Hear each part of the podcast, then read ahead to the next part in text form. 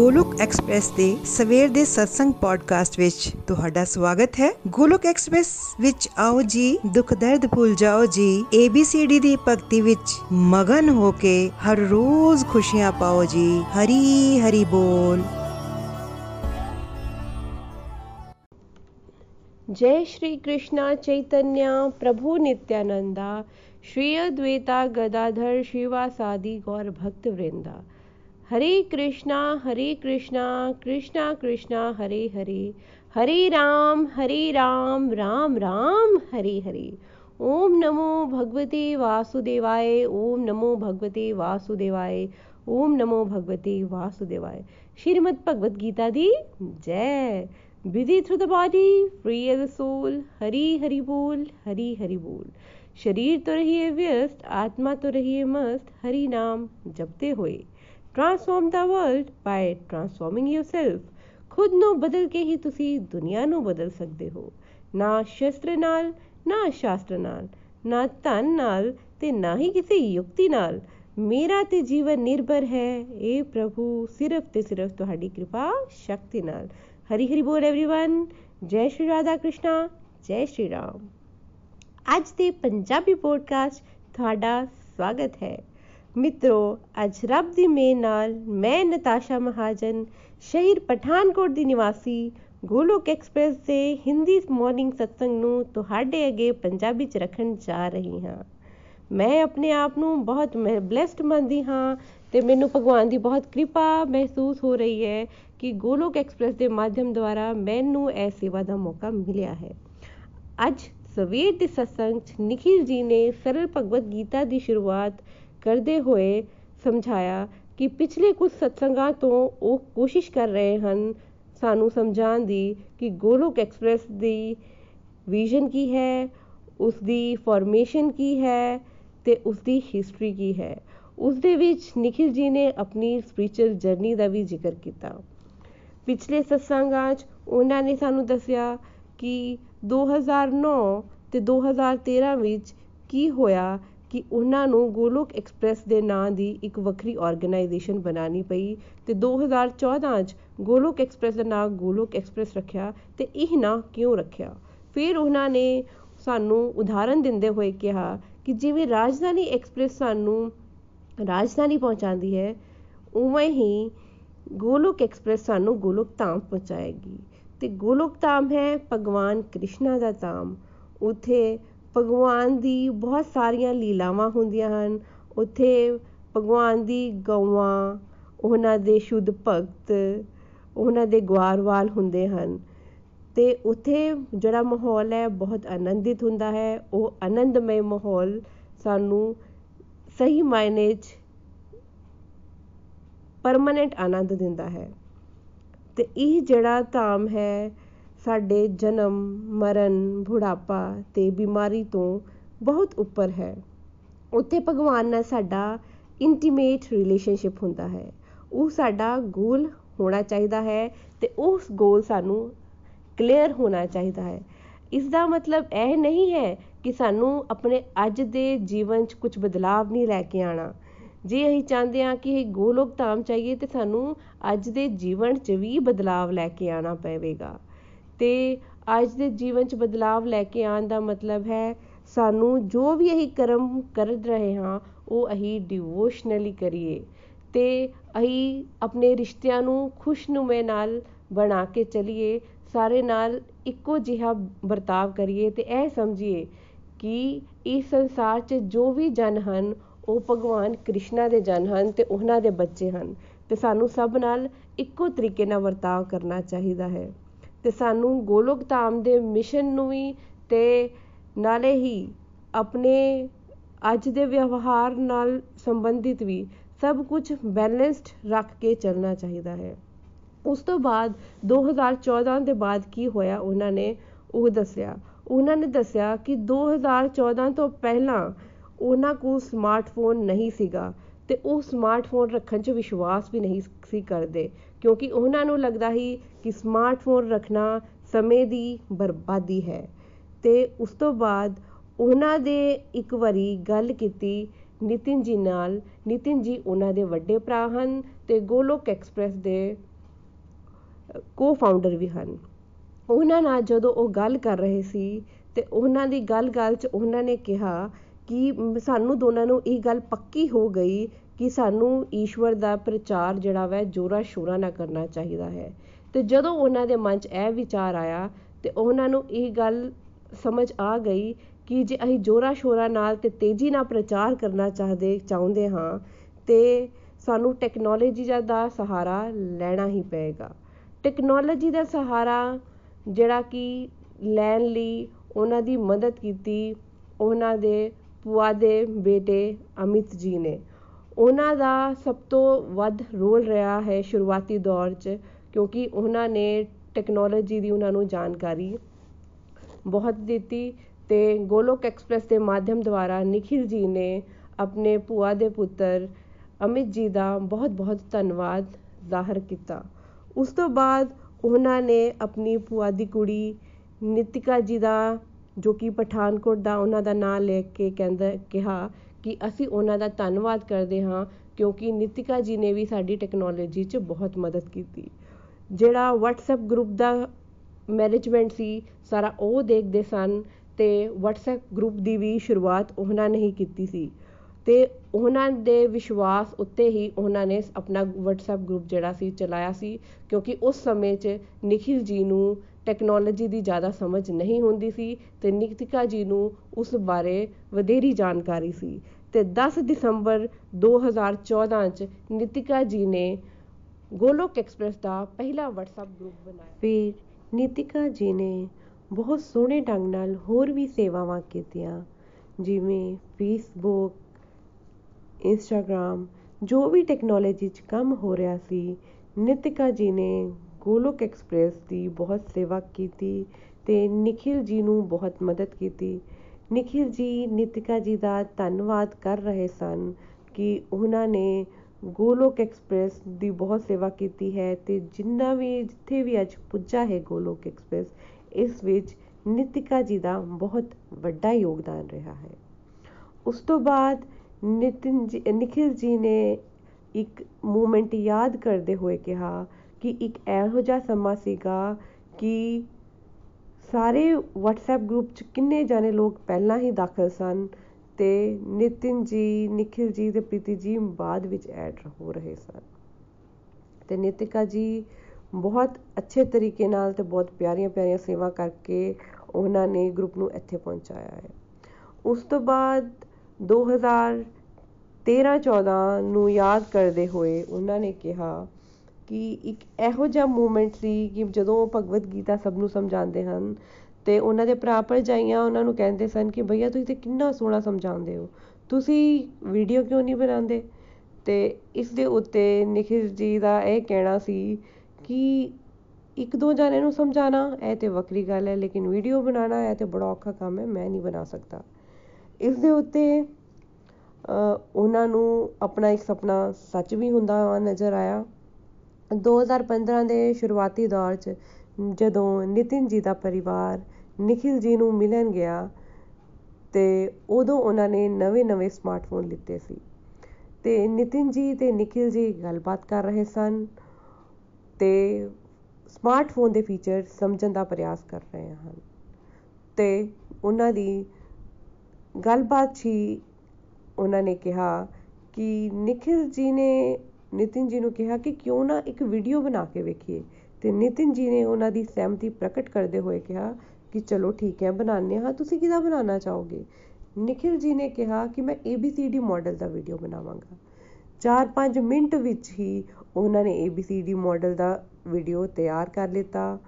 ਤੇ ਜਦੋਂ ਨਿਤਿਨ ਜੀ ਉੱਥੇ ਰਹੇ ਸਨ, ਉਸ ਦੌਰਾਨ ਉਹਨਾਂ ਨੇ 20-25 ਵੀਡੀਓ ਬਣਾਏ ਤੇ WhatsApp ਗਰੁੱਪ 'ਚ ਸ਼ੇਅਰ ਕੀਤੇ।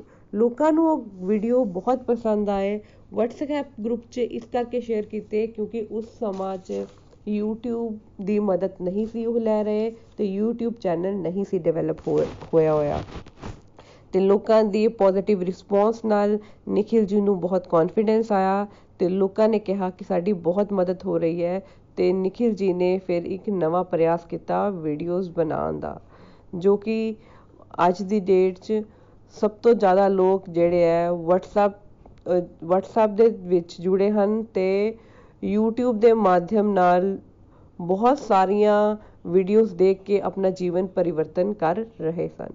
ਉਸ ਤੋਂ ਬਾਅਦ ਨikhil ji ਨੇ ਅਮਿਤ ਜੀ ਦਾ ਧੰਨਵਾਦ ਵੀ ਕੀਤਾ ਤੇ ਅਮਿਤ ਜੀ ਨੂੰ ਯਾਦ ਕਰਦੇ ਹੋਏ ਕਿਹਾ ਕਿ ਗੋਲੋਕ ਐਕਸਪ੍ਰੈਸ ਉਹਨਾਂ ਦੀ ਇੱਕ ਬੜੀ ਬੜੀ ਵੱਡੀ ਭੂਮਿਕਾ ਰਹੀ ਹੈ, ਕਿਉਂਕਿ ਜੋ ਵੀ ਅੱਜ ਅਸੀਂ ਲੋਗੋ ਦੇਖ ਰਹੇ ਹਾਂ, ਇਹ ਅਮਿਤ ਜੀ ਦੁਆਰਾ ਹੀ ਬਣਵਾਇਆ ਗਿਆ ਹੈ।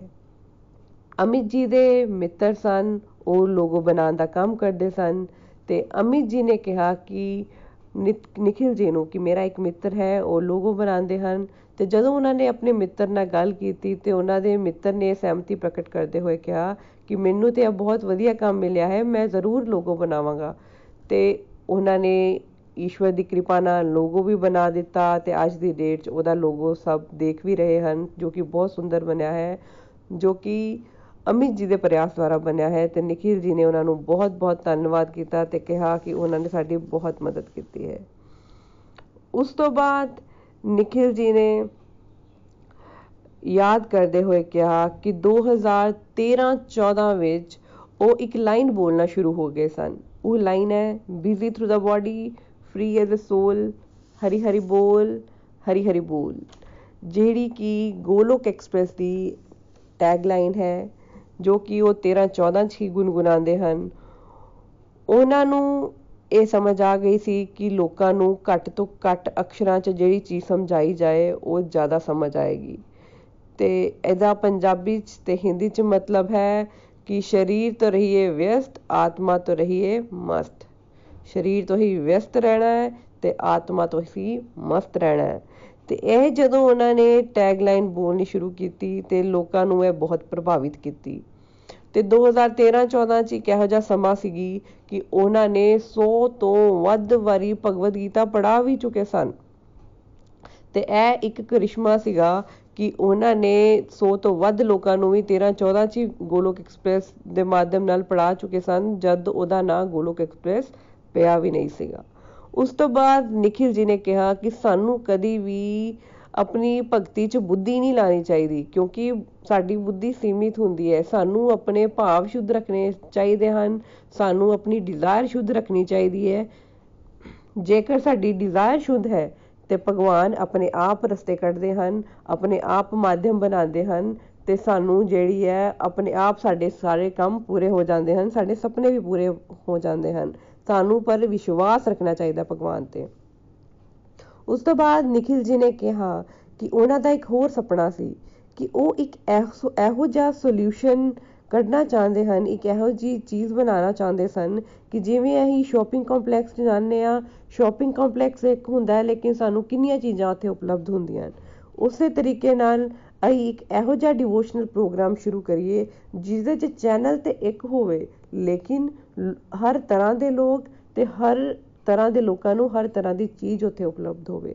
ਫਿਰ ਉਹਨਾਂ ਦੀ ਇੱਛਾ ਸੀ ਕਿ ਜਿਵੇਂ ਕੋਈ ਭਗਵਦ ਗੀਤਾ ਦੇ ਬਾਰੇ ਜਾਣਕਾਰੀ ਲੈਣਾ ਚਾਹੁੰਦਾ ਹੈ, ਭਗਵਦ ਗੀਤਾ ਨੂੰ ਸਮਝਣਾ ਚਾਹੁੰਦਾ ਹੈ, ਉਹਨੂੰ ਉੱਥੇ ਉਹ ਮਟੀਰੀਅਲ ਵੀ ਉਪਲਬਧ ਹੋਏ। ਜੇਕਰ ਕੋਈ ਦੋਹਿਆਂ ਨੂੰ ਸਮਝਣਾ ਚਾਹੁੰਦਾ ਹੈ, ਉਹਨੂੰ ਦੋਹੇ ਵੀ ਉਪਲਬਧ ਹੋਣ। ਜੇਕਰ ਕੋਈ ਆਪਣੀ ਪ੍ਰੈਕਟੀਕਲ ਲਾਈਫ ਨੂੰ ਸੁਧਾਰਨਾ ਚਾਹੁੰਦਾ ਹੈ, ਉਹਨੂੰ ਉਹ ਵੀ ਉੱਥੇ ਮਿਲੇ। ਤੇ ਨikhil ਜੀ ਦਾ ਇਹ ਪ੍ਰਯਾਸ ਵੀ ਉਹਨਾਂ ਦਾ ਹੌਲੀ ਹੌਲੀ ਕਰਕੇ ਸੱਚ ਹੋਇਆ, ਜੋ ਕਿ ਅੱਜ ਹੀ ਦੇਖ ਵੀ ਰਹੇ ਹਨ। ਫਿਰ ਨikhil ਜੀ ਨੇ ਦੱਸਿਆ ਕਿ ਉਹ ਚਾਹੁੰਦੇ ਸਨ ਤੇ ਉਹਨਾਂ ਦੀ ਇੱਕ, ਉਹਨਾਂ ਦਾ ਇੱਕ ਬੇਸਿਕ ਨੇਚਰ ਵੀ ਹੈ ਕਿ ਉਹ ਜਿਹੜਾ ਕਿ ਸਭ ਨੂੰ ਨਾਲ ਲੈ ਕੇ ਚੱਲਦੇ ਹਨ। ਇਸੇ ਕਰਕੇ ਜਿਹੜੇ ਵੀ ਡਿਵੋਟੀਜ਼ ਨਾਲ ਚੱਲ ਰਹੇ ਸਨ, ਉਹਨਾਂ ਨੂੰ ਨikhil ਜੀ ਨੇ ਸਪਿਰਚੁਅਲ ਜਰਨੀਜ਼ ਦੀ ਵੀਡੀਓ ਬਣਾਉਣ ਲਈ ਪ੍ਰੇਰਿਤ ਕੀਤਾ ਤੇ ਉਹ ਚਾਹੁੰਦੇ ਸਨ ਕਿ ਬਾਕੀ ਸਾਰੇ ਵੀ ਅੱਗੇ ਹੋ ਕੇ ਨਜ਼ਰ ਆਣ ਤੇ ਜਿਹੜੇ ਉਹਨਾਂ ਦੇ ਅੰਦਰ ਚਾਕੇ ਹੈ, ਉਹ ਕੱਢਣ ਤੇ ਆਪਣੀ ਜਿਹੜੀ ਉਹਨਾਂ ਦੀ ਭਗਤੀ ਦੀ ਪ੍ਰੋਗਰੈਸ ਹੋਈ ਹੈ, ਉਹ ਸਭ ਨਾਲ ਸ਼ੇਅਰ ਕਰਨ। ਉਸ ਦੇ ਦੌਰਾਨ ਸਭ ਨੇ ਸਪਿਰਚੁਅਲ ਜਰਨੀ ਦੇ ਵੀਡੀਓਜ਼ ਵੀ ਬਣਾਏ, ਜੋ ਕਿ ਉਹਨਾਂ ਦੇ ਲਈ ਬਹੁਤ ਫਾਇਦੇਮੰਦ ਲੋਕਾਂ ਲਈ ਵੀ ਰਹੇ ਤੇ ਡਿਵੋਟੀਜ਼ ਜਿਨ੍ਹਾਂ ਨੇ ਬਣਾਏ, ਉਹਨਾਂ ਲਈ ਵੀ ਰਹੇ। ਕਿਉਂਕਿ ਸਾਡੇ ਅੰਦਰ ਪਬਲਿਕ ਸਪੀਕਿੰਗ ਦਾ ਸਭ ਤੋਂ ਵੱਡਾ ਡਰ ਹੁੰਦਾ ਹੈ। ਤੇ ਜਦੋਂ ਅਸੀਂ ਉਹ ਡਰ ਕੱਢ ਦਿੰਨੇ ਆ ਤੇ ਸਭ ਤੋਂ ਵੱਡੀ ਕਿਰਪਾ ਹੁੰਦੀ ਹੈ ਭਗਵਾਨ ਦੀ ਤੇ ਉਹੀ ਉਹਨਾਂ ਦਾ ਡਰ ਕੱਢਣ ਲਈ ਨikhil ਜੀ ਨੇ ਇਹ ਬਹੁਤ ਸੋਹਣਾ ਪ੍ਰਯਾਸ ਕੀਤਾ ਜੋ ਕਿ ਬਹੁਤ ਸਫਲ ਹੋਇਆ।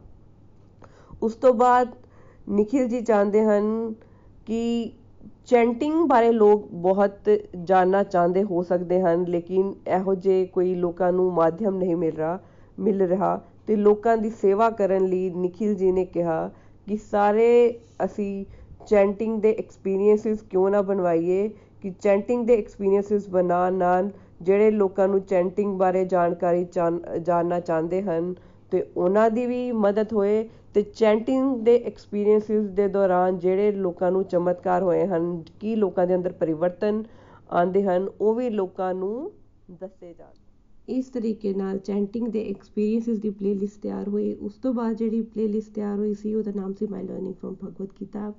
ਇਹ ਪਲੇਲਿਸਟ ਇਸ ਲਈ ਤਿਆਰ ਹੋਈ ਕਿਉਂਕਿ ਲੋਕਾਂ ਦੇ ਮਨ 'ਚ ਇੱਕ ਮਿਥ ਕੱਢਣ ਲਈ ਕਿ ਲੋਕਾਂ ਦੇ ਮਨ 'ਚ ਇੱਕ ਚੀਜ਼ ਹੈ ਕਿ ਭਗਵਦ ਗੀਤਾ ਡੈਥ ਟਾਈਮ 'ਤੇ ਸੁਣਾਈ ਜਾਂਦੀ ਹੈ। ਤੇ ਐਸਾ ਬਿਲਕੁਲ ਨਹੀਂ ਹੈ ਕਿਉਂਕਿ ਭਗਵਦ ਗੀਤਾ ਸਾਡੇ ਰੋਜ਼ਮਰਰਾ ਦੇ ਪ੍ਰੈਕਟੀਕਲ ਲਾਈਫ 'ਚ ਬਹੁਤ ਇੰਪੋਰਟੈਂਟ ਹੈ ਤੇ ਸਾਡੇ ਜੀਵਨ 'ਚ ਬਹੁਤ ਬਦਲਾਵ ਲੈ ਕੇ ਆਉਂਦੀ ਹੈ। ਨਿਖਿਲ ਜੀ ਨੇ ਲੋਕਾਂ ਨੂੰ ਮੋਟੀਵੇਟ ਕਰਨ ਲਈ ਗੋਲੋਕ ਐਕਸਪ੍ਰੈਸ ਦੇ ਮਾਧਿਅਮ ਤੋਂ ਜਿਨ੍ਹਾਂ ਜਿਨ੍ਹਾਂ ਨੇ ਵੀ ਭਗਵਦ ਗੀਤਾ ਦਾ ਅਧਿਐਨ ਕੀਤਾ ਸੀ ਤੇ ਆਪਣੇ ਪ੍ਰੈਕਟੀਕਲ ਲਾਈਫ 'ਚ ਚੇਂਜਸ ਦੇਖੇ ਸਨ ਤੇ ਨਿਖਿਲ ਜੀ ਨੇ ਉਹਨਾਂ ਨੂੰ ਮੋਟੀਵੇਟ ਕੀਤਾ ਕਿ ਤੁਸੀਂ ਵੀਡੀਓਜ਼ ਬਣਾਓ ਤੇ ਇਸ ਤਰ੍ਹਾਂ ਅਸੀਂ ਇੱਕ ਪਲੇਲਿਸਟ ਬਣਾਵਾਂਗੇ ਜਿਹੜੀ ਕਿ ਲੋਕਾਂ 'ਚ ਸ਼ੇਅਰ ਹੋਏਗੀ ਤੇ ਉਹਨਾਂ ਨੂੰ ਮੋਟੀਵੇਸ਼ਨ ਮਿਲੇਗੀ। ਇਸ ਤਰੀਕੇ ਨਾਲ ਇਹ ਜਿਹੜੀ ਪਲੇਲਿਸਟ ਸੀ ਤਿਆਰ ਹੋਈ, ਜਿਹਦਾ ਨਾਮ ਸੀ my learning firm Bhagavad Gita ਉਸ ਤੋਂ ਬਾਅਦ ਜਿਹੜੀ ਪਲੇਲਿਸਟ ਆਈ ਸੀ, ਉਹਦਾ ਨਾਮ ਸੀ ਯੰਗ ਗਲੋਕੀਅਨਸ ਦੀ ਪਲੇਲਿਸਟ ਇਹ ਬੱਚਿਆਂ ਨੂੰ ਮੋਟੀਵੇਟ ਕਰਨ ਲਈ ਤੇ ਬੱਚਿਆਂ ਨੂੰ ਭਗਤੀ 'ਚ ਇਨਵੋਲਵ ਕਰਨ ਲਈ ਨਿਖਿਲ ਜੀ ਨੇ ਇਹ ਪਲੇਲਿਸਟ ਜਿਹੜੀ ਸੀ, ਉਹਦੀ ਸ਼ੁਰੂਆਤ ਕੀਤੀ। ਤੇ ਇਸ ਵਿੱਚ ਬੱਚਿਆਂ ਨੇ ਬਹੁਤ ਸੋਹਣੇ ਸੋਹਣੇ ਢੰਗ ਨਾਲ ਭਗਵਾਨ ਦੀ ਸੇਵਾ ਕੀਤੀ ਹੈ। ਕੋਈ ਭਗਵਾਨ ਲਈ ਅਭਿਸ਼ੇਕ ਕਰ ਰਿਹਾ ਹੈ, ਕੋਈ ਭਗਵਾਨ ਦੀ, ਭਗਵਾਨ ਨੂੰ ਭੋਗ ਲਗਾ ਲਗਾ ਰਿਹਾ ਹੈ, ਕੋਈ ਭਗਵਾਨ ਲਈ ਡਾਂਸ ਕਰ ਰਿਹਾ ਹੈ ਤੇ ਵੱਖਰੇ ਵੱਖਰੇ ਢੰਗਾਂ ਨਾਲ ਬੱਚੇ ਜਿਹੜੇ ਹੈ ਭਗਵਾਨ ਦੀ ਸੇਵਾ ਕਰ ਰਹੇ ਹਨ। ਤੇ ਇਹ ਜਿਹੜੇ ਵੀਡੀਓਜ਼ ਹੈ 60 ਤੋਂ ਲੈ ਕੇ 70 ਤੱਕ ਬਣ ਚੁੱਕੇ ਹਨ ਤੇ ਤੁਹਾਨੂੰ YouTube ਚੈਨਲ ਤੇ ਅਵੇਲੇਬਲ ਵੀ ਹੋਣਗੇ। ਹੁਣ ਜਿਹੜੀ ਨੈਕਸਟ ਪਲੇਲਿਸਟ ਬਣੀ ਸੀ, ਉਹਦਾ ਨਾਮ ਸੀ ਲਰਨਿੰਗਸ ਫਰੋਮ ਰਾਮਾਇਣ ਇਹ ਜਿਹੜੀ ਪਲੇਲਿਸਟ ਸੀ ਰਾਧਾ ਗੋਬਿੰਦ ਪ੍ਰਭੂ ਜੀ ਤੇ ਨਿਖਿਲ ਜੀ ਨੇ ਬਣਾਈ ਸੀ, ਰਾਧਾ ਗੋਬਿੰਦ ਪ੍ਰਭੂ ਜੀ ਨਿਖਿਲ ਜੀ ਨੂੰ ਆਸਟ੍ਰੇਲੀਆ 'ਚ ਮਿਲੇ ਸਨ ਤੇ ਉਹ ਬਹੁਤ ਸੋਹਣੀ ਰਮਾਇਣ ਦੀ ਕਥਾਵਾਂ ਕਰਦੇ ਸਨ ਤੇ ਨਿਖਿਲ ਜੀ ਉਹਨਾਂ ਨੂੰ ਮਿਲੇ ਤੇ ਉਹਨਾਂ ਨੇ ਦੱਸਿਆ ਕਿ ਇਸ ਤਰ੍ਹਾਂ ਮੇਰੀ ਇੱਕ ਆਰਗੇਨਾਈਜੇਸ਼ਨ ਹੈ। ਜਿਹੜੀ ਕਿ ਪ੍ਰੈਕਟੀਕਲ ਲਾਈਫ 'ਚ ਲੋਕਾਂ ਦੇ ਬਦਲਾਵ ਲਿਆਉਣ ਲਈ ਹੈਲਪ ਕਰਦੀ ਹੈ ਤੇ ਰਾਧਾ ਗੋਬਿੰਦ ਪ੍ਰਭੂ ਜੀ ਨੂੰ ਉਹਨਾਂ ਨੇ ਕਿਹਾ ਕਿ ਜੇਕਰ ਤੁਸੀਂ ਮੇਰੀ ਹੈਲਪ ਕਰੋਗੇ ਤੇ ਅਸੀਂ ਲੋਕਾਂ ਦੇ ਜੀਵਨ 'ਚ ਕਾਫੀ ਬਦਲਾਵ ਲਿਆ ਸਕਦੇ ਹਾਂ ਤੇ ਲੋਕਾਂ ਨੂੰ ਕਾਫੀ ਫਾਇਦਾ ਹੋਏਗਾ। ਫਿਰ ਇਸ ਤੋਂ ਪ੍ਰਭਾਵਿਤ ਹੁੰਦੇ ਹੋਏ ਰਾਧਾ ਗੋਬਿੰਦ ਪ੍ਰਭੂ ਜੀ ਉਸ ਰਮਾਇਣ ਦੀ ਪਲੇਲਿਸਟ ਕਥਾ ਕਰ ਰਹੇ ਹਨ ਤੇ ਨਿਖਿਲ ਜੀ ਪ੍ਰੈਕਟੀਕਲ ਲਾਈਫ 'ਚ ਉਹਦਾ ਕਿਸ ਤਰ੍ਹਾਂ ਇੰਪਲੀਮੈਂਟ ਅਸੀਂ ਕਰ ਸਕਦੇ ਹਾਂ ਉਹ ਦੱਸ ਰਹੇ ਹਨ ਤੇ ਇਹ ਬਹੁਤ ਸੋਹਣੀ ਪਲੇਲਿਸਟ ਬਣੀ ਹੈ ਤੇ ਇਸ ਦੇ ਵੀਡੀਓਜ਼ 91 ਤੋਂ ਉੱਪਰ ਹਨ, ਜੋ ਕਿ ਬਹੁਤ ਅਲੱਗ ਢੰਗ ਨਾਲ ਰਮਾਇਣ ਦੇ ਪ੍ਰਸੰਗ ਜਿਹੜੇ ਹੈ, ਰਾਧਾ ਗੋਬਿੰਦ ਪ੍ਰਭੂ ਜੀ ਤੇ ਨਿਖਿਲ ਜੀ ਦੱਸ ਰਹੇ ਹਨ। ਉਸ ਤੋਂ ਬਾਅਦ ਇੱਕ ਹੋਰ ਪਲੇਲਿਸਟ ਆਈ, ਜਿਹੜੀ ਕਿ ਡਿਵਾਈਨ ਐਕਸਪੀਰੀਐਂਸਸ ਦੀ ਪਲੇਲਿਸਟ ਜਿਹੜੀ ਹੁਣ ਪਿਛਲੇ ਹੀ ਸਾਲ ਆਈ ਹੈ। ਲੇਕਿਨ 2018 ਚ ਹੀ ਨਿਖਿਲ ਜੀ ਦਾ ਇਹ ਮਨ ਸੀ ਕਿ ਲੋਕ ਜਿਹੜੇ ਹੈ, ਭਗਵਾਨ ਨਾਲ ਜੁੜਦੇ ਹੈ, ਲੋਕਾਂ ਦੇ ਜੀਵਨ 'ਚ ਬਹੁਤ ਬਦਲਾਵ ਵੀ ਆਉਂਦੇ ਹੈ, ਪਰ ਲੋਕੀ ਜਿਹੜੇ ਹੈ, ਉਹ ਸ਼ੇਅਰ ਨਹੀਂ ਕਰਦੇ। ਤੇ ਇਸ ਕਰਕੇ ਇੱਕ ਇਹ ਹੋਰ ਪਲੇਲਿਸਟ ਆਈ, ਜਿਹਦੇ ਵਿੱਚ ਇਹ ਮੋਟੀਵੇਟ ਕੀਤਾ ਗਿਆ ਲੋਕਾਂ ਨੂੰ ਕਿ ਜੇ ਤੁਸੀਂ ਭਗਵਾਨ ਨਾਲ ਜੁੜਦੇ ਹੋ ਤੇ ਤੁਹਾਡੇ ਜੀਵਨ 'ਚ ਬਹੁਤ ਸਾਰੇ ਬਦਲਾਅ ਆਉਂਦੇ ਹਨ। ਹੁਣ ਉਹ ਡਿਵਾਈਨ ਐਕਸਪੀਰੀਅੰਸ 170 ਤੋਂ ਉੱਪਰ ਬਣ ਚੁੱਕੇ ਹਨ, ਜਿਹਦੇ ਵਿੱਚ ਵੱਖ-ਵੱਖ ਭਗਤਾਂ ਨੇ ਵੱਧ ਚੜ ਕੇ ਭਾਗ ਲਿੱਤਾ। ਜਦੋਂ ਇਹ ਸਾਰੇ ਡਿਵਾਈਨ ਐਕਸਪੀਰੀਅੰਸ ਬਣੇ ਤੇ ਉਹ ਗੱਲ ਵਿੱਚ ਨikhil ji ਨੇ ਕਿਹਾ ਕਿ ਉਹ ਗੱਲ ਮੈਨੂੰ ਬਹੁਤ ਯਾਦ ਆ ਰਹੀ ਹੈ, ਜੋ ਕਿ ਮੇਰੀ ਪਨੇਵੀ ਤੇ ਮੇਰੀ ਭੈਣ ਦੇ ਵਿੱਚ ਹੋਈ। ਉਹਨਾਂ ਦੀ ਪਨੇਵੀ ਵਾਨੀ ਜੀ ਤੇ ਉਹਨਾਂ ਦੀ ਭੈਣ ਰੂਪਾਲੀ ਜੀ ਗੱਲਬਾਤ ਕਰ ਰਹੇ ਸਨ ਤੇ ਵਾਨੀ ਜੀ ਨੇ ਕਿਹਾ ਕਿ ਰੂਪਾਲੀ ਮਾਸੀ, ਇਸ ਤਰ੍ਹਾਂ ਕਿਉਂ? ਇੰਨੇ ਸਾਰੇ ਭਗਤਾਂ ਦਾ ਡਿਵਾਈਨ ਐਕਸਪੀਰੀਅੰਸ ਆਏ ਤੇ ਨikhil ਮਾਮੂ ਦਾ ਇੱਕ ਵੀ ਡਿਵਾਈਨ ਐਕਸਪੀਰੀਅੰਸ ਨਹੀਂ ਆਇਆ।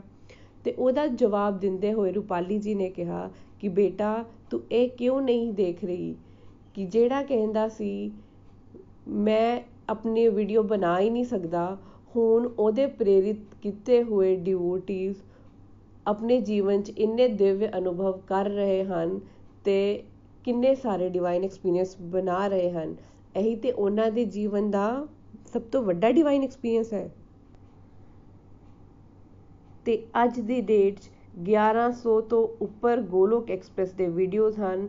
ਗੋਲੋਕ ਐਕਸਪ੍ਰੈਸ ਇੰਡੀਆ ਦਾ ਬਿਗੇਸਟ YouTube ਚੈਨਲ ਬਣ ਚੁੱਕਿਆ ਹੈ, ਜਿਹਦੇ 'ਚ ਇੰਨੇ ਸਾਰੇ ਡਿਵਾਈਨ ਐਕਸਪੀਰੀਐਂਸਿਸ ਹਨ ਤੇ ਇੰਨੀਆਂ ਸਾਰੀਆਂ ਪਲੇਲਿਸਟ ਹਨ।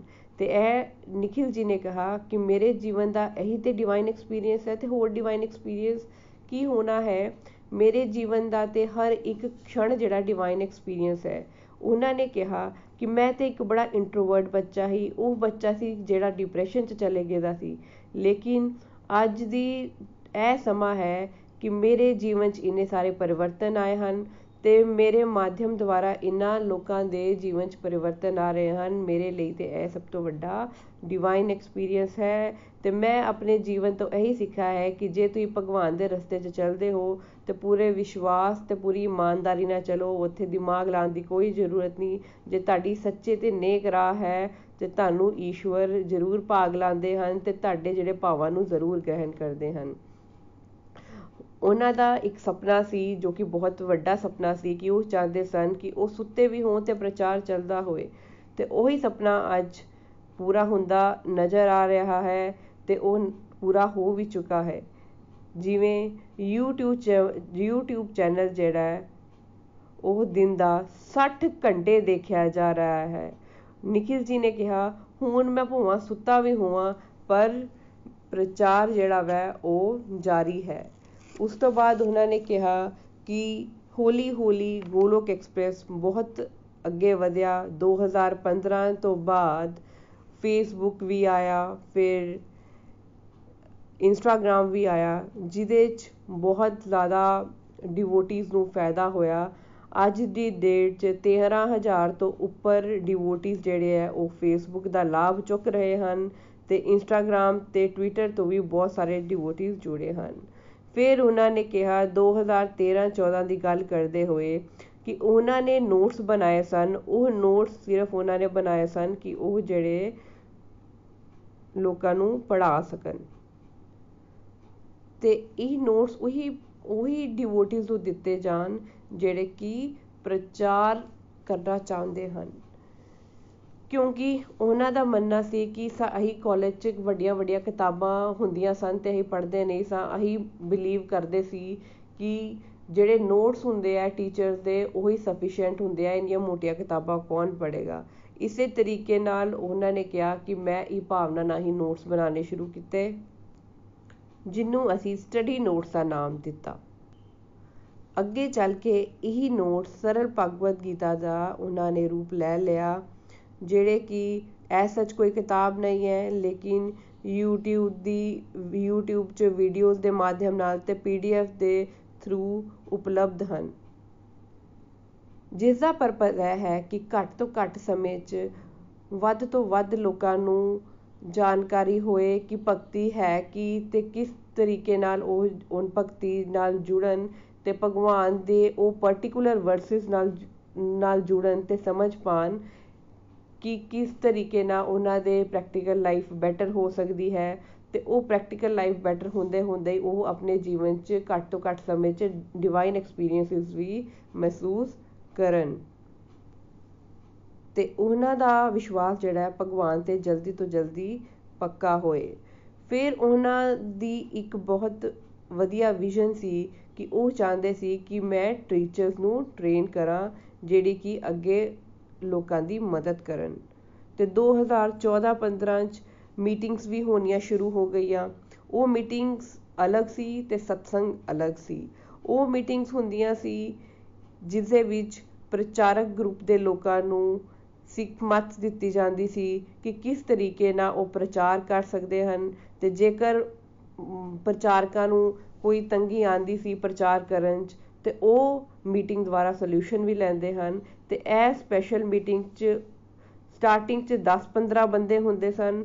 ਹੌਲੀ ਹੌਲੀ 15 2015 ਤੇ 2021 'ਚ ਇੱਕ ਪ੍ਰੋਪਰ WhatsApp ਗਰੁੱਪ ਵੀ ਬਣ ਗਿਆ, ਜਿਹਦਾ ਨਾਮ ਸੀ ਕ੍ਰਿਸ਼ਨਾ ਕਮਾਂਡੋ ਗਰੁੱਪ ਤੇ ਟ੍ਰੇਨਿੰਗ ਕਮਾਂਡੋ ਗਰੁੱਪ ਇਹ ਦੋਨਾਂ ਨੂੰ ਮਿਲਾ ਕੇ 250 ਤੇ ਉੱਪਰ ਪ੍ਰਚਾਰਕ ਜਿਹੜੇ ਸੀ ਗੋਲੋਕ ਐਕਸਪ੍ਰੈਸ 'ਚ ਪ੍ਰਚਾਰ ਕਰ ਰਹੇ ਹਨ ਤੇ ਗੋਲੋਕ ਐਕਸਪ੍ਰੈਸ ਦੀ ਗਤੀ ਵਧਾਉਣ 'ਚ ਮਦਦ ਕਰ ਰਹੇ ਹਨ। ਨਿਖਿਲ ਜੀ ਨੇ ਕਿਹਾ ਕਿ ਇੱਕ ਇਹੋ ਜਿਹੀ ਫੌਜ ਤਿਆਰ ਕਰਨ ਦੀ ਤਿਆਰੀ ਹੋ ਰਹੀ ਹੈ, ਜਿਹੜਾ ਕਿ ਵਿਅਕਤੀ ਚਾਹੇ ਕੈਮਿਸਟ ਕੋਲ ਜਾਏ, ਚਾਹੇ ਐਡਵੋਕੇਟ ਕੋਲ ਜਾਏ, ਚਾਹੇ ਉਹ ਕਿਸੇ ਵੀ ਦੁਕਾਨ 'ਤੇ ਜਾਏ, ਉਹਨੂੰ ਭਗਵਾਨ ਦੇ ਨਾਮ ਦਾ ਹੀ ਬੋਲਬਾਲਾ ਮਿਲੇ। ਤੇ ਭਗਵਾਨ ਦੇ ਨਾਮ ਦਾ ਹੀ ਪ੍ਰਚਾਰ ਹੋਵੇ ਤੇ ਲੋਕਾਂ ਦੇ ਜੀਵਨ 'ਚ ਪ੍ਰੈਕਟੀਕਲ ਲਾਈਫ 'ਚ ਉਹ ਕਿਸ ਤਰੀਕੇ ਨਾਲ ਬਦਲਾਵ ਲਿਆਉਣ, ਉਹਦੇ ਉੱਤੇ ਉਹਨਾਂ ਨੂੰ ਪ੍ਰੇਰਿਤ ਕੀਤਾ ਜਾਵੇ, ਜੋ ਕਿ ਇਹ ਹੋ ਰਿਹਾ। ਉਸ ਤੋਂ ਬਾਅਦ ਉਹਨਾਂ ਨੇ ਉਹ ਲੋਕਾਂ ਦਾ ਵੀ ਧੰਨਵਾਦ ਕੀਤਾ, ਜਿਹੜੇ ਕਿ ਸ਼ੁਰੂਆਤੀ ਦੌਰ 'ਚ ਨਾਲ ਜੁੜੇ ਸਨ, ਜਿਹਦੇ 'ਚ ਪ੍ਰੀਤੀ ਜੀ ਦਾ ਪਰਿਵਾਰ ਵੀ ਸ਼ਾਮਿਲ ਸੀਗਾ ਤੇ ਉਹਨਾਂ ਦੇ, ਘਰ ਦੇ ਸਦੱਸਿਆ ਉਹਨਾਂ ਦੇ ਮਾਤਾ ਪਿਤਾ ਦਾ ਉਹਨਾਂ ਨੇ ਧੰਨਵਾਦ ਕੀਤਾ। ਉਹਨਾਂ ਨੇ ਬਹੁਤ ਜ਼ਿਆਦਾ ਕੰਟਰੀਬਿਊਸ਼ਨ ਦਿੱਤੀ ਸਟਾਰਟਿੰਗ ਦੌਰ 'ਚ ਉਹਨਾਂ ਨਾਲ ਜੁੜ, ਜੁੜਨ ਦੀ। ਤੇ ਉਹਨਾਂ ਨੇ ਕਿਹਾ ਕਿ ਸਾਨੂੰ ਇਹੋ ਜਿਹੇ ਭਗਤ ਵੀ ਮਿਲੇ ਜਿਹੜੇ ਕਿ ਨਿਸਵਾਰਥ ਭਾਵ ਨਾਲ ਸਾਡੇ ਨਾਲ ਜੁੜੇ ਤੇ ਸੇਵਾ ਕਰਨ 'ਚ ਅੱਗੇ ਵਧੇ। ਉਸ ਤੋਂ ਬਾਅਦ ਉਹਨਾਂ ਨੇ ਨਿਧੀ ਜੀ ਦਾ ਧੰਨਵਾਦ ਕੀਤਾ, ਜਿਨ੍ਹਾਂ ਜਿਨ੍ਹਾਂ ਨੇ ਬਹੁਤ ਸੋਹਣੇ ਢੰਗ ਨਾਲ ਨਿਸਵਾਰਥ ਭਾਵ ਨਾਲ ਸੇਵਾ ਕੀਤੀ ਤੇ ਉਹਨਾਂ ਦੇ ਮਾਧਿਅਮ ਨਾਲ ਇੱਕ ਬਹੁਤ ਸੋਹਣੇ ਡਿਵੋਟੀ ਲਤਾ ਜੀ ਜੁੜੇ, ਜਿਨ੍ਹਾਂ ਦਾ ਪੂਰਾ ਅੱਗੋਂ ਪਰਿਵਾਰ ਜੁੜਿਆ, ਵਿਪੁਲ ਜੀ, ਵਰੁਣ ਜੀ ਪ੍ਰਿੰਕਾ ਜੀ, ਜਿਨ੍ਹਾਂ ਨੇ ਅੱਗੇ ਪ੍ਰਚਾਰ ਕਰਨ 'ਚ ਬਹੁਤ ਮਦਦ ਕੀਤੀ। ਹੁਣ ਭਗਵਦ ਗੀਤਾ ਦਾ ਪੋਡਕਾਸਟ ਜਿਹੜਾ ਚੱਲ ਰਿਹਾ ਹੈ, ਇਸ ਵਿੱਚ ਵਰੁਣ ਜੀ ਨੇ ਨਿਖਿਲ ਜੀ ਦੀ ਬਹੁਤ ਮਦਦ ਕੀਤੀ ਕਿਉਂਕਿ ਉਹ ਪਿਛਲੇ ਸਾਲ ਤੋਂ ਹੀ ਕਹਿ ਰਹੇ ਸਨ ਕਿ ਨਿਖਿਲ ਜੀ, ਤੁਸੀਂ ਪੋਡਕਾਸਟ ਆਓ ਪੋਡਕਾਸਟ ਬਹੁਤ ਵਧੀਆ ਤਰੀਕਾ ਹੈ। ਅੱਜ ਦੇ ਜ਼ਮਾਨੇ 'ਚ ਟੈਕਨੋਲੋਜੀ 'ਚ ਬਹੁਤ ਇੰਪੋਰਟੈਂਟ ਅਤੇ ਬਹੁਤ ਹੀ ਸਰਲ ਤਰੀਕਾ ਹੈ ਪ੍ਰਚਾਰ ਕਰਨ ਦਾ। ਪਰ ਨਿਖਿਲ ਜੀ ਨੂੰ ਲੱਗਾ ਕਿ ਇੰਨੀ ਚੀਜ਼ਾਂ ਹੋ ਰਹੀਆਂ ਹਨ ਅਤੇ ਸਾਰਾ ਕੁਝ ਮੈਨੇਜ ਕਰਨਾ ਥੋੜ੍ਹਾ ਮੁਸ਼ਕਿਲ ਹੋ ਜਾਵੇਗਾ ਅਤੇ ਇਹ ਥੋੜ੍ਹਾ ਡਿਲੇ ਹੋਇਆ। ਪਰ ਪਿਛਲੇ ਮਹੀਨੇ ਤੋਂ ਹੀ ਜਦੋਂ ਪੋਡਕਾਸਟ ਆਇਆ ਤੇ ਤਿੰਨ ਪੋਡਕਾਸਟ ਆਂਦੇ ਹੀ ਸ਼ੁਰੂ ਹੋ ਗਏ, ਜਿਸ ਦੇ ਵਿੱਚ ਮਾਰਨਿੰਗ ਪੋਡਕਾਸਟ ਈਵਨਿੰਗ ਪੋਡਕਾਸਟ ਫਿਰ ਗੋਲੋਕੀਅਨ ਐਕਸਪ੍ਰੈਸ਼ਨ ਪੋਡਕਾਸਟ ਹੈ। ਗੋਲੋਕੀਅਨ ਐਕਸਪ੍ਰੈਸ਼ਨ ਪੋਡਕਾਸਟ ਉਹ ਪੋਡਕਾਸਟ ਹੈ ਜਿਹਦੇ ਵਿੱਚ ਗੋਲੋਕੀਅਨ ਆਪਣੀ ਫੀਲਿੰਗਸ ਜਿਹੜੀਆਂ ਜ਼ਾਹਰ ਕਰਦੇ ਹਨ ਤੇ ਮਾਰਨਿੰਗ ਪੋਡਕਾਸਟ ਦਾ ਲਿੰਕ ਵੀ ਤੁਹਾਨੂੰ ਸ਼ੇਅਰ ਕੀਤਾ ਜਾਂਦਾ ਹੈ ਤੇ ਈਵਨਿੰਗ ਪੋਡਕਾਸਟ 100 ਤੋਂ ਉੱਪਰ ਜਿਹੜੇ ਹੈ ਉਹ ਪੋਡਕਾਸਟ ਇੱਕ ਮਹੀਨੇ ਦੇ ਅੰਦਰ ਅੰਦਰ ਬਣ ਵੀ ਗਏ ਹਨ। ਭਗਵਾਨ ਦੀ ਇਹ ਬਹੁਤ ਕਿਰਪਾ ਦਿਖਦੀ ਹੈ ਤੇ ਉਹਦਾ ਧੰਨਵਾਦ, ਭਗਵਾਨ ਦਾ ਬਹੁਤ ਬਹੁਤ ਧੰਨਵਾਦ ਕਰਦੇ ਹੋਏ ਨਿਖਿਲ ਜੀ ਨੇ ਅੱਗੇ ਦੱਸਦੇ ਹੋਏ ਕਿਹਾ ਕਿ ਮੈਨੂੰ ਭਗਵਾਨ ਦੇ ਚਮਤਕਾਰਾਂ ਤੇ ਬਿਲਕੁਲ ਵਿਸ਼ਵਾਸ ਹੈ ਤੇ ਮੈਂ ਭਗਵਾਨ ਤੇ ਨਿਰਭਰ ਹੋ ਕੇ ਚੱਲਦਾ ਹਾਂ। ਕਿਉਂਕਿ 2013-14 ਤੱਕ ਅਸੀਂ 8-10 ਲੋਕਾਂ ਲੋਕਾਂ ਨੂੰ ਭਗਵਦ ਗੀਤਾ ਕਰਵਾਉਂਦੇ ਸਨ ਤੇ 15 2015 ਤੇ 2020 ਚ ਡਿਵੋਟੀਜ਼ ਜਿਹੜੇ ਸੀ, ਉਹ ਕਾਫੀ ਵੱਧ ਗਏ ਸਨ 25 ਤੋਂ 30 ਹੋ ਗਏ ਸਨ।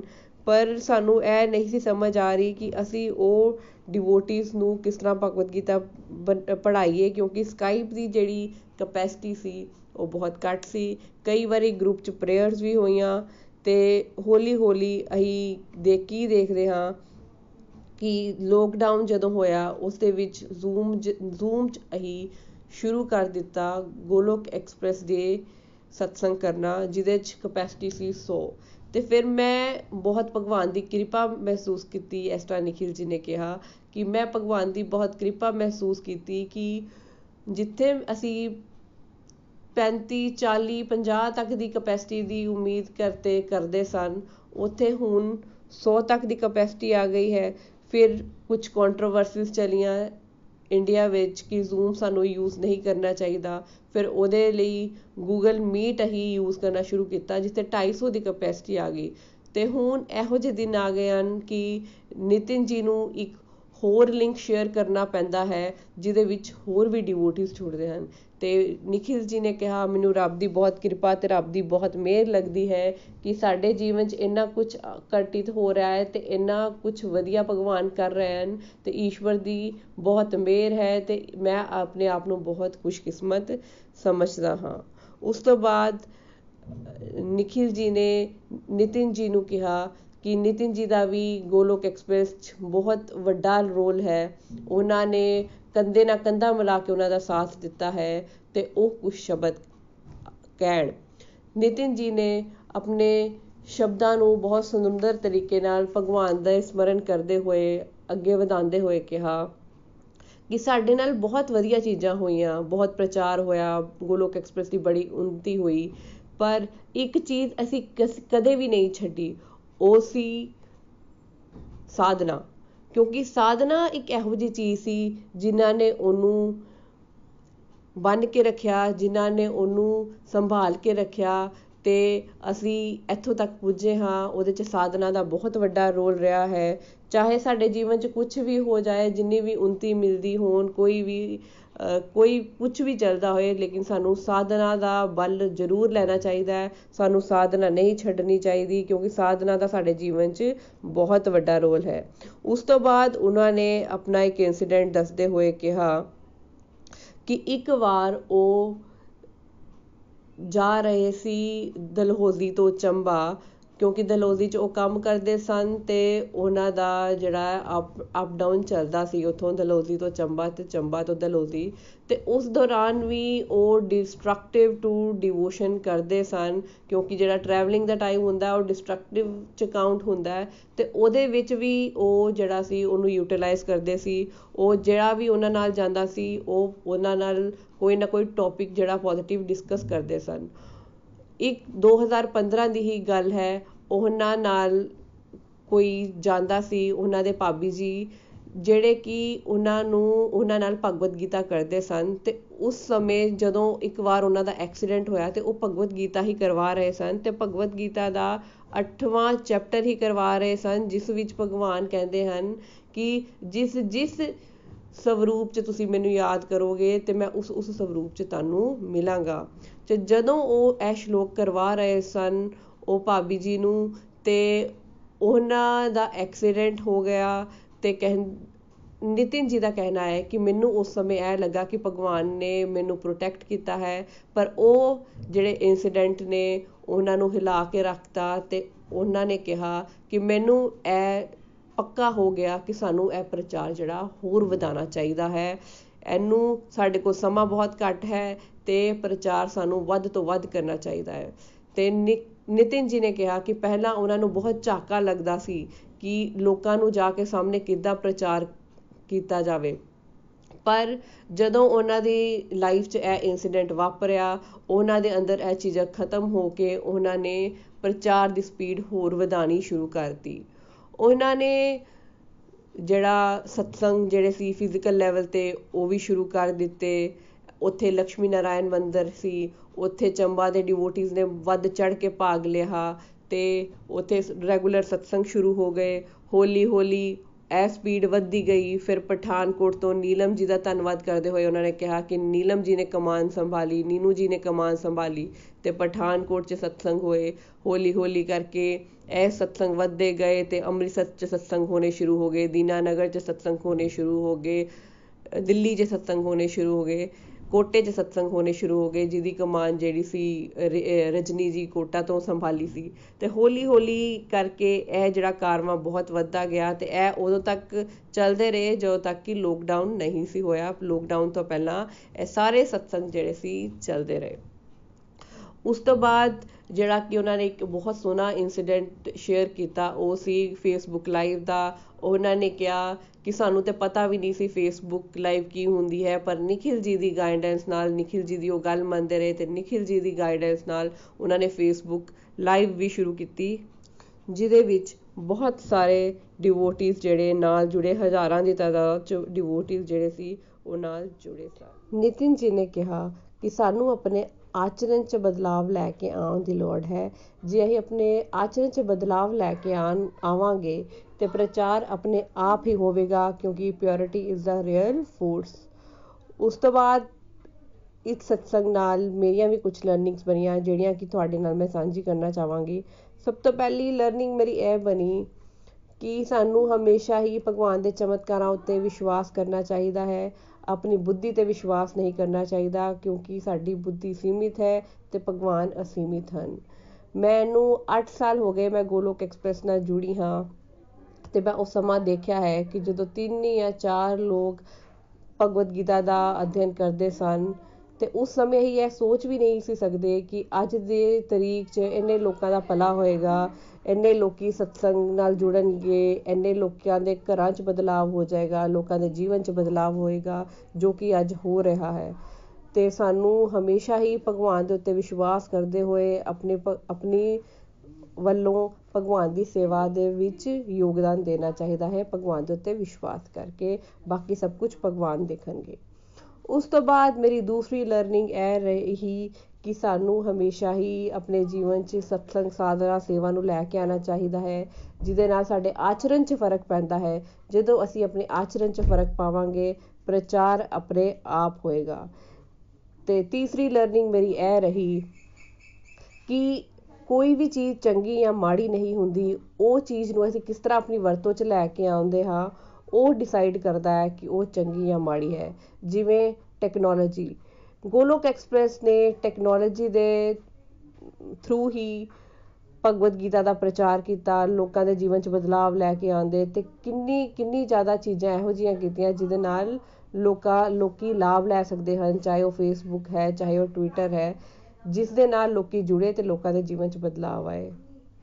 ਤੇ ਜੇ ਹੁਣ ਅਸੀਂ ਟੈਕਨੋਲੋਜੀ ਨੂੰ ਸਹੀ ਤਰੀਕੇ ਨਾਲ ਯੂਜ਼ ਕਰ ਰਹੇ ਹਾਂ ਤੇ ਟੈਕਨੋਲੋਜੀ ਸਾਡੇ ਲਈ ਵਰਦਾਨ ਬਣ ਕੇ ਆਈ ਹੈ ਤੇ ਉਸ ਦਾ ਸਹੀ ਤਰੀਕੇ ਨਾਲ ਅਸੀਂ ਯੂਜ਼ ਕਰ ਸਕ ਰਹੇ ਹਾਂ। ਤੇ ਸਾਨੂੰ ਕਦੇ ਵੀ ਨਹੀਂ ਸੋਚਣਾ ਚਾਹੀਦਾ ਕਿ ਕੋਈ ਚੀਜ਼ ਚੰਗੀ ਹੈ ਜਾਂ ਮਾੜੀ। ਉਸ ਉਸ ਤਰੀਕ ਨੂੰ ਅਸੀਂ ਕਿਸ ਤਰੀਕੇ ਨਾਲ ਵਰਤੋਂ 'ਚ ਲੈ ਕੇ ਆ ਰਹੇ ਹਾਂ, ਉਹ ਬਹੁਤ ਮੈਟਰ ਕਰਦਾ ਹੈ। ਅੰਤ 'ਚ ਮੈਂ ਆਪਣੀ ਵਾਰੀ ਨੂੰ ਵਿਰਾਮ ਦਿੰਦੇ ਹੋਏ ਇਹੀ ਕਵਾਂਗੀ, ਸ਼੍ਰੀਮਦ ਭਗਵਦ ਗੀਤਾ ਦੀ ਜੈ ਗੌਰਨ ਨਿਤਾਈ ਦੀ ਜੈ, ਸ਼੍ਰੀ ਸ਼੍ਰੀ ਰਾਧਾ ਸ਼ਾਮ ਸੁੰਦਰ ਦੀ ਜੈ, ਹਰੇ ਕ੍ਰਿਸ਼ਨਾ ਹਰੇ ਕ੍ਰਿਸ਼ਨਾ ਕ੍ਰਿਸ਼ਨਾ ਕ੍ਰਿਸ਼ਨਾ, ਹਰੇ ਹਰੇ ਹਰੇ ਰਾਮ ਹਰੇ ਰਾਮ ਰਾਮ ਰਾਮ, ਹਰੇ ਹਰੇ।